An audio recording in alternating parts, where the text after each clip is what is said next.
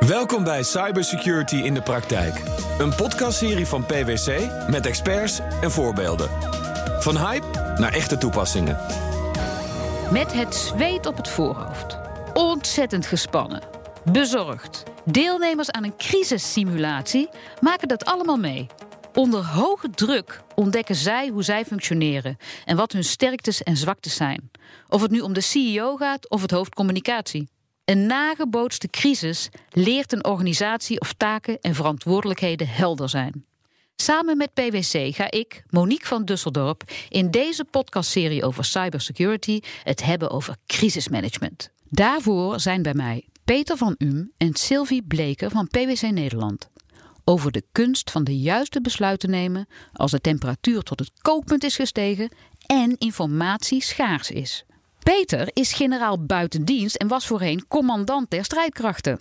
En de andere is hoogleraar aan de VU en senior director forensics bij PwC. En allebei zijn zij op dit moment betrokken bij het organiseren van crisissimulaties.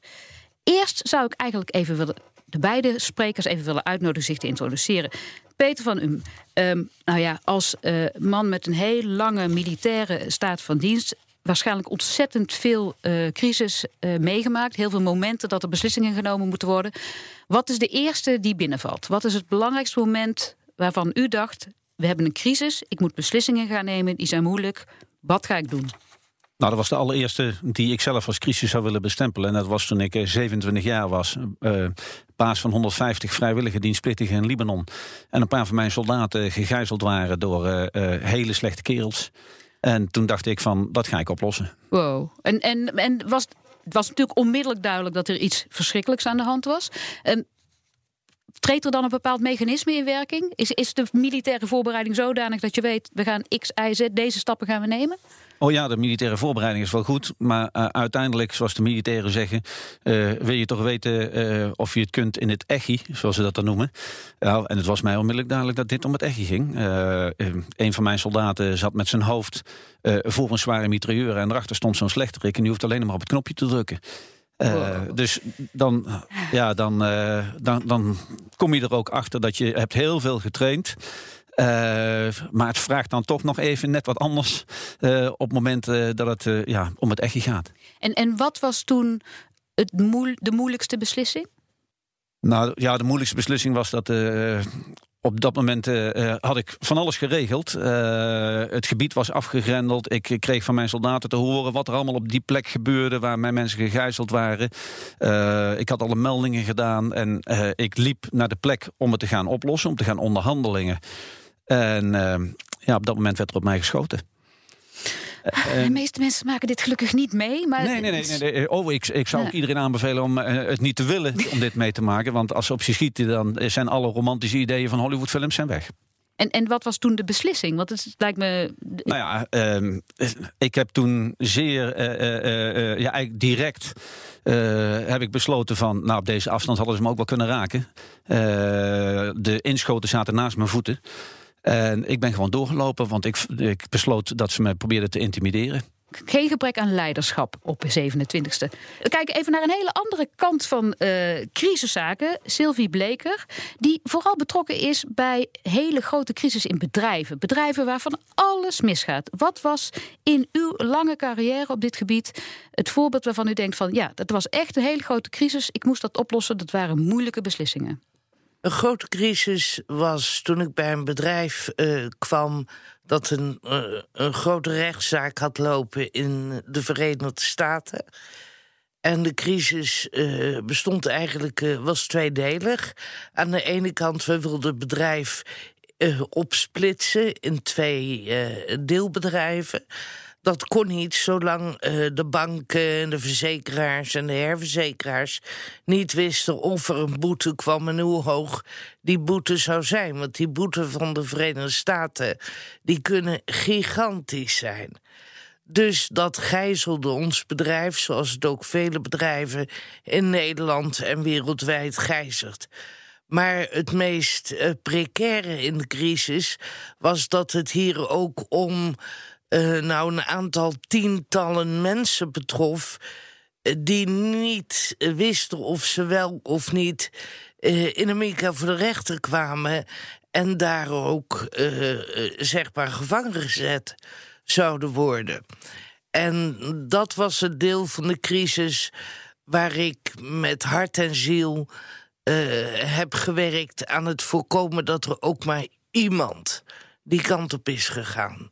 Eigenlijk een mooie analogie met het vorige voorbeeld, want het gaat ook om het beschermen van de eigen mensen op een moment dat de wereld in elkaar aan het storten is in dit geval. Ja, um, maar dat is een crisis brengt mensen in onzekerheid, brengt mensen soms, uh, zoals Peter dan omschrijft, in gevaar. En een crisis managen betekent dat je het gevaarsniveau naar beneden krijgt en liefst zo laag mogelijk of zelfs oplost. Dit zijn ervaringen uit uh, de praktijk die jullie zelf meegemaakt hebben. Nu werken jullie samen met PwC om allerlei mensen bij elkaar te brengen en dan een simulatie te doen van een crisis. Hoe neem je die ervaringen uit die praktijk mee naar die simulatie? Wat, wat gebeurt daar? Nou, in die simulatie daar brengen we op verschillende manieren brengen we mensen uh, in een crisissituatie. Uh, je, je kunt dat gebruiken om een, een boord, een raad te oefenen. Je kunt het gebruiken om een, een niveau van leidinggevende te oefenen. je kunt het ook gebruiken om je procedures te testen. en wij brengen mensen daar in een veilige omgeving, want dat is natuurlijk heel mooi, in een virtueel bedrijf brengen we in een crisis. Dus je kunt daar ongestraft fouten maken, om het zo maar te zeggen. En uh, uh, Sylvie uh, en enkele mensen van PwC en ik kijken dan van wat doen jullie? En wij brengen dan onze lessen die we eerder al geleerd hebben, brengen we in. Maar we laten mensen ook wel de ruimte om het op hun manier te doen en te leren van wat ze goed hebben gedaan en van wat ze fout hebben gedaan. Dus ze zitten bij elkaar. Ehm, ze, moeten, ze krijgen allerlei informatie over de crisis die op dat moment op handen is. Ze moeten daarop reageren, ze moeten overleggen, ze moeten beslissingen nemen. Ik kan me voorstellen dat als je een militaire achtergrond hebt, dat een van de eerste zaken die geobserveerd wordt, is dat de takenverdeling niet duidelijk is. Nou ja, um, volstrekt, volstrekt, helder. Uh, natuurlijk kijken we daarnaar. Uh, want uh, je kunt de taken nog zo goed verdelen. Maar als er geen rust is, dan moet je niet denken uh, dat op de juiste informatie de juiste besluiten worden genomen. Uh, dus het begint al met gewoon te kijken van hoe gaat het hier? Ja, hoe, hoe regelen jullie het met elkaar? Hoe zorg je dat de informatie op die tafel komt? Uh, hoe zorg je dat die informatie voor iedereen beschikbaar is? Dat iedereen op dezelfde stand van informatie zit. En daarbinnen moet je dan ook nog zorgen dat ja, de taken wel duidelijk zijn. Ja, maar de, de rust en de informatieverdeling die gaat er eigenlijk nog aan vooraf. Ja, want uh, als mensen zichzelf bedreigd voelen of ze gaan enorm in de emotie zitten, worden meegenomen in, in, in de hectiek, uh, dan is uh, ja, dat is eigenlijk zoals dat netjes heet, recipe for disaster. En, en Sylvie, die, ik kan me voorstellen, zeker bij die crisis op het geval van cybersecurity, cyberaanvallen dat het informatie verdelen en het informatieniveau en de kennis in, in ook in zo'n bestuur heel verschillend is. Dat heel vaak nou ja, de CTO meer weet dan de CEO. Hoe, hoe, hoe werkt dat? Het maakt het extra ingewikkeld. Je moet zorgen dat je de juiste informatie hebt. Tijdens crisis krijg je heel veel informatie aangereikt. Doen we ook in de crisissimulatie. En uh, je hebt belangrijke informatie en je hebt niet belangrijke informatie. En ze moeten dat onderscheid maken. En daar hoef je de technologie nog niet zo per se voor in de hand te hebben. Je moet wel zorgen voor rust en orde, zoals Peter zegt. Maar je moet ook weten hoofdzaak en bijzaak te onderscheiden. Wat we in de crisissimulaties vaak zien Peter zal dat, uh, kan daar meer over vertellen. Is dat uh, mensen als een kip zonder kop met hun deeltje van de informatie die ze is aangereikt gaan rennen. En, en wie beslist wat belangrijke informatie is? Dat beslist uiteindelijk de CEO, maar in de crisissimulatie beslist het bestuur dat gezamenlijk. En de CEO zou, als het wel handig is, dat besluiten nadat hij zijn mensen gehoord heeft. Dat hij alle informatie, in ieder geval de, de, de beschikbare informatie, uh, tot zich heeft genomen. Ja, Monique, jij, jij praat uh, onmiddellijk in de richting van cyber. Ja, je ziet toch dat heel veel bedrijven, als ze over crisis denken, onmiddellijk aan cyber denken. Uh, moet wel helder zijn, er kunnen ook andere oorzaken voor een crisis zijn. Maar ja, in een crisis ben je heel erg afhankelijk van data. En organisaties zijn tegenwoordig natuurlijk ook allemaal heel erg afhankelijk van data. Dus uh, ja, als je over crisismanagement praat, hebben mensen vaak toch cyber als eerste op hun uh, voorhoofd. Ja. Zijn er bijzonderheden die het toch onderscheidend maken als er sprake is van een, een cybercrisis. En dan noem ik even een, een aanval van buiten die bijvoorbeeld alle systemen platlegt. Dat is een van de, de grootste nieuwe dingen van deze tijd, dat het zomaar kan. Het kan door criminelen gebeuren die je doel vastleggen en geld willen. Het kan gebeuren omdat de systemen in elkaar klappen, wat dan ook. Is daar iets bijzonders aan de hand wat nieuw is in hoe je zo'n crisis moet beheren? Onze, ja, de, onze hele samenleving is compleet afhankelijk van uh, de nieuwe communicatietechnologie. van het internet, data, data, data. Daarmee zijn we ook heel kwetsbaar geworden. En die kwetsbaarheid, dat is nieuw. En we vinden onszelf technologisch heel goed ontwikkeld en zijn we heel trots op. Dat zijn we helemaal niet. We moeten ons realiseren dat al die data, al die technologie een extra bescherming nodig heeft. En dan pas kun je een crisis beter te lijf gaan. Excuse me, het is niet netjes, maar ik zeg het toch: shit happens. Dus een crisis ook. Maar hier is crisissimulatie nog belangrijker, omdat je dan leert hoe je heel snel de juiste acties kunt nemen. Terwijl als de crisis echt gebeurt en je, hebt niet, je bent niet voorbereid, dan zit je met je handen in het haar van: Oh god, wat nu? Ja. Maar je hebt het al een paar keer gedaan. Je weet wat je moet doen. Ja, en als we naar cyber kijken, ehm, omdat we zo afhankelijk zijn van onze systemen en onze data, is een cyberattack heel snel ontwrichtend. Voor jou als bedrijf of organisatie. En uh, omdat het in die IT-wereld zit, uh, zie je dat het heel vaak uh, al naar buiten komt. sneller dan jij misschien zou willen.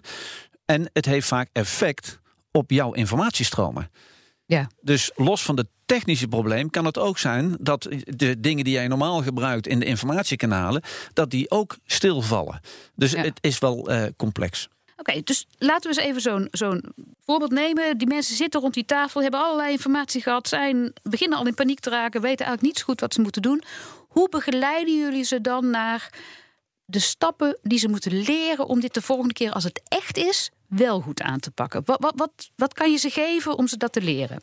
Uh, laten we beginnen met het makkelijke deel. Ja, dat is hoe organiseer je dingen in, rondom een crisis? Dus hoe organiseer je dat de informatie aan de tafel komt? Hoe organiseer je dat de informatie makkelijk om een tafel gaat? Uh, gewoon een heel simpel ding. Uh, wij zien nog steeds dat crisisteams die komen binnen, iedereen gaat zitten. Men denkt niet na over wie het beste op naast elkaar kan zitten.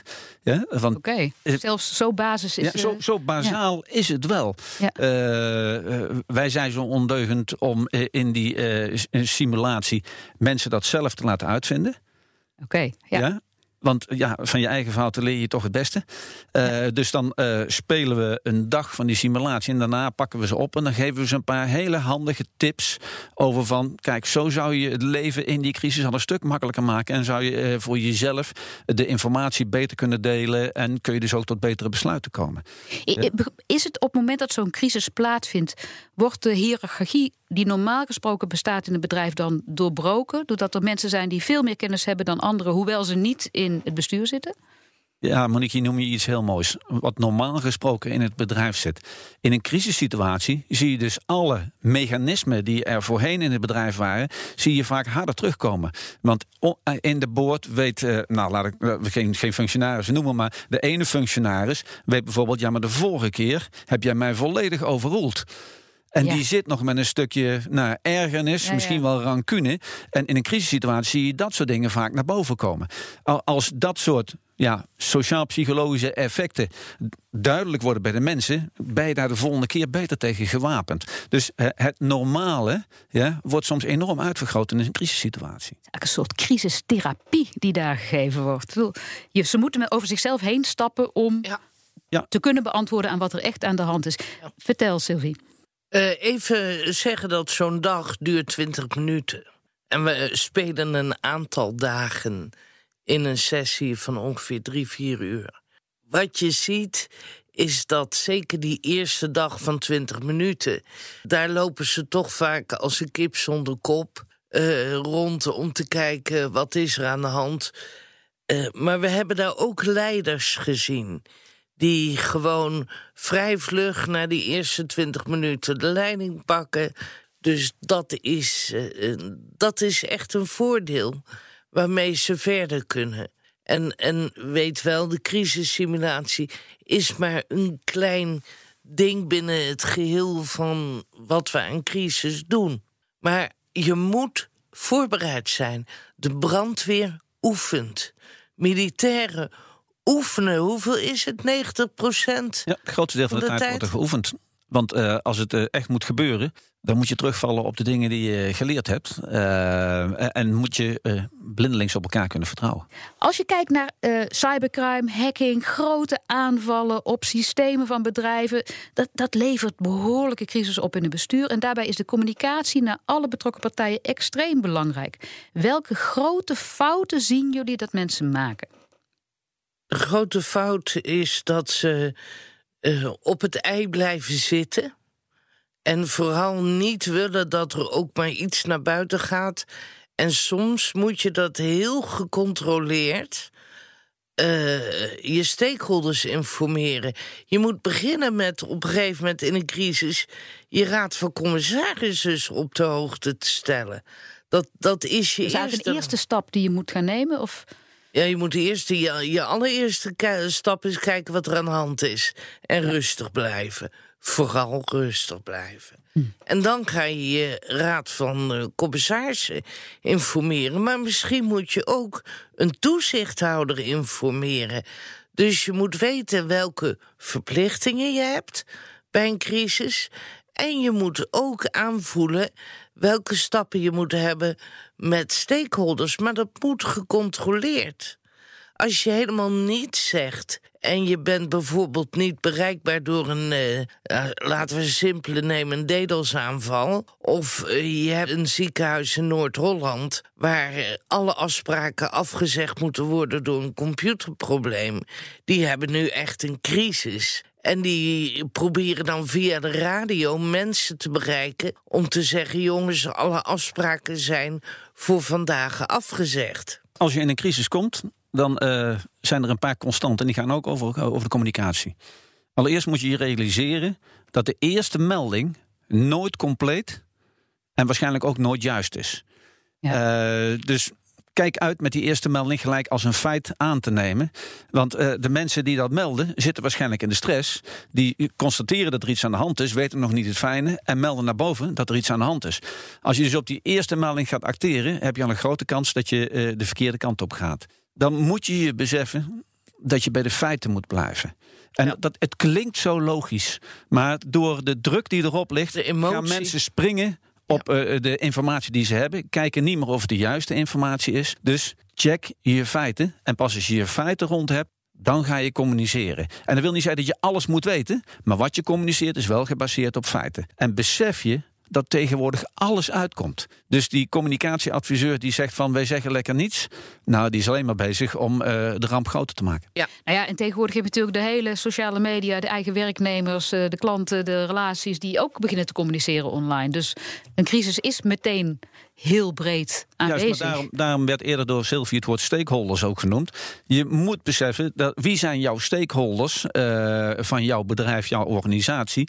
En je zult moeten kijken, uh, wie ga ik informeren? En daarbij moet je je beseffen dat interne communicatie is externe communicatie. Want wat je tegen je personeel zegt, komt op, uh, uh, gaat naar buiten. En wat je naar buiten zegt, raakt je personeel. Je hoeft niet dezelfde woorden of de, precies dezelfde boodschap, maar de, de inhoud moet uiteindelijk wel met elkaar matchen.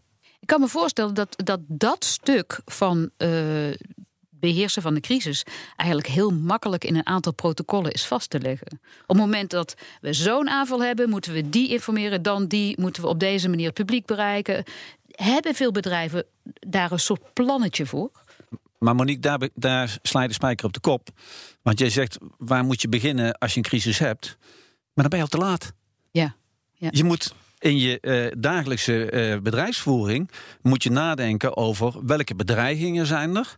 Dan moet je gaan kijken van wat is de kans dat die bedreiging kan plaatsvinden en wat is de impact van die bedreiging. Dat bepaalt of je erop uh, op gaat acteren van tevoren of niet. Ja? Dus kans plus impact daar bouw je dan protocollen op. En maar je zegt ook van een aantal van ja, die kans is zo gering, uh, daar gaan we niet op acteren. Daar gaan we van tevoren niks op doen. Dus je moet aan de voorkant al nadenken over welke bedreigingen hebben, welke maatregelen kunnen we nemen. En als er dan een crisis ontstaat, dan heb je in ieder geval iets waar je op terug kunt vallen. En een van de belangrijkste dingen als een crisis komt, is dat je bepaalt dat er een crisis is. Want in een heleboel bedrijven heeft men best crisismaatregelen. Maar als je geen besluit neemt dat er een crisis is, worden die crisismaatregelen niet uh, in gang gezet. En loop je dus al uh, nog verder achter de wagen aan. Dus het begint eigenlijk met erkennen, we hebben een probleem en het is ja. niet op te lossen. Want de, CEO zal als eerste proberen om, we gaan dit even oplossen, dan is het weer weg. Dat lukt dus niet meer. Ja, dat ja, moment moet vastgesteld Het ontkennen worden. van het probleem of de crisis uh, is een uh, veelgemaakte fout. Ja. Er is één vorm van crisisoefening uh, die bedrijven wel hebben. En dat is uh, het, het field-protocol. Wat te doen als de field invalt. En dan zie je dat de receptioniste een rol toegewezen krijgt om uh, de mensen van het field naar de juiste plaats te brengen, de advocaat, de directeur te informeren, et cetera. Maar eigenlijk, uh, dat is in het kader van mededinging vooral en belasting. Maar eigenlijk zou je dus willen dat ze op het gebied van crisis in het algemeen ook eens gingen werken aan wat doen we als puntje bij paaltje komt. En er zijn natuurlijk een heleboel verschillende vormen van crisis. Misschien kan ik een voorbeeld geven van een van onze grootste afnemers op uh, het gebied van uh, crisissimulatie. Dat is een wereldwijd technologiebedrijf. En uh, die willen alleen maar crisissimulatie. Helemaal toegespitst op hun bedrijf. En wat ze dan ook willen, bijvoorbeeld... we hebben toen de situatie gehad dat hier bij de VU in Amsterdam... dat het de water stond ja, overstroming. En die hebben ook gezegd, wij willen ook dat soort dingen oefenen. Dus ze hebben ons gevraagd alle doemscenario's van de IT met hun te verwerken. Ja, en dan, en dan werken we dus met hun protocollen, ja. uh, die ze dan gelijk kunnen toetsen. Uh, van zitten daar nog gaten in of kunnen we daar nog verbeteringen aanbrengen? Ik kan me voorstellen dat je daar uh, ook veel fantasie bij kan gebruiken om te kijken wat er allemaal mis kan gaan. Ik bedoel, die uh, aanvallen op uh, energiecentrales en de ransomholding op ziekenhuiscomputers. En de wereld biedt ineens een heel nieuw scala aan crisis. Ja, ja het, het, is heerlijk om uh, zo'n uh, legitieme zieke geest te mogen hebben. het helpt om te kunnen nadenken het helpt vanuit die bedrijven. Ja. Het helpt die, die, die, die managers, die leiders. Uh, om de volgende keer scherper te zijn. Als je getraind bent, sta je toch de volgende keer als het echt gebeurt, sta je beter in de wedstrijd. we gaan het is gesprek al bijna afronden. Het is super interessant natuurlijk om te horen hoe dit werkt en hoe deze crisissimulaties zo'n belangrijke rol kunnen spelen in het voorkomen van grote ellende. Wat is het allerbelangrijkste in die crisis die zeker gaat komen? Ja, wat mij betreft, wees erop voorbereid. Dus train je mensen, zorg dat je protocollen op orde zijn. Want uh, uh, zoals Sylvie al zei, shit happens, it will come. En laatste en... advies van Sylvie, ja, die shit happens. ja, maar zie crisis niet als een bedreiging, maar als een groeispurt. Een hele bijzondere groeispurt voor een bedrijf. Doet altijd pijn als je weer een stukje groeit. Maar het is pijn waardoor je sterker en groter wordt. Ik wil jullie heel hartelijk bedanken voor uh, jullie advies. Peter van U en Sylvie Bleker, die met PwC crisissimulaties organiseren. Bedankt voor dit gesprek. Graag gedaan. Staat u nu op scherp na het horen van deze crisissituaties? Meer weten over hoe de ervaringsdeskundigen daarmee omgaan? Ga naar pwc.nl/digital.